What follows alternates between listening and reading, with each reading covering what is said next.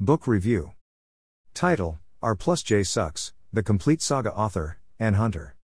Genre Paranormal slash romance slash retelling. Rating Review Romeo and Juliet has to be one of the most well known of Shakespeare's plays, so when I came across an paranormal retelling of this classic tragedy, I couldn't download it quick enough. We are introduced to Escalus, a vampire prince from the Capulet clan meeting with Father Lawrence to discuss righting the wrongs of Romeo and Juliet many years before.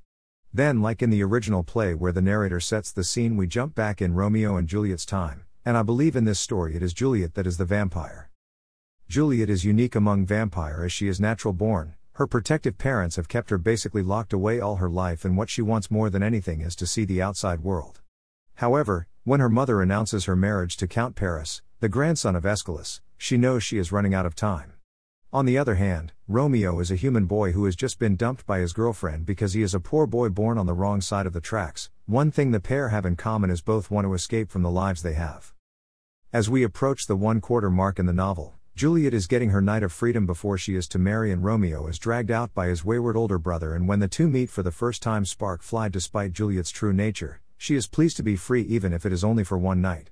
Romeo, despite coming from a poor family, has everything he needs, but he is even willing to give up his meal for his oldest brother who is working hard to support the two younger brothers and their mother after their father abandoned them.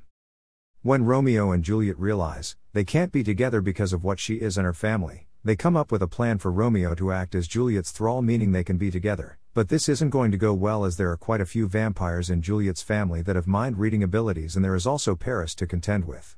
When Tybalt realizes what Juliet has done, he knows he is putting the clan in danger and finds a way to stop it. He attacks Romeo's family only for something strange to happen when his powers begin to weaken, but the bargain is struck, and he agrees to send Romeo back to them as long as they never see the family again. But knowing the original story, it isn't going to end this easily.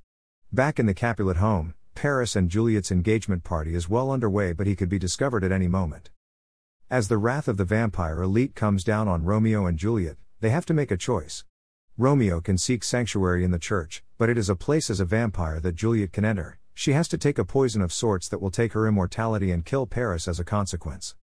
Leaving Juliet with the decision, Romeo runs to the only place left to hide, and I can't wait to see what happens in the last 50 pages of the novel. In the end, the story comes full circle, but the bad feeling I had about a certain character, in the beginning, was entirely misplaced as he is the key to Romeo and Juliet's happy ever after. If you want a different take on a classic without it diverging from the original source material too much, then I highly recommend R plus J Sucks. Buy it here. Kindle edition, amazon.co.uk, amazon.com. I received this review copy from Booksprout.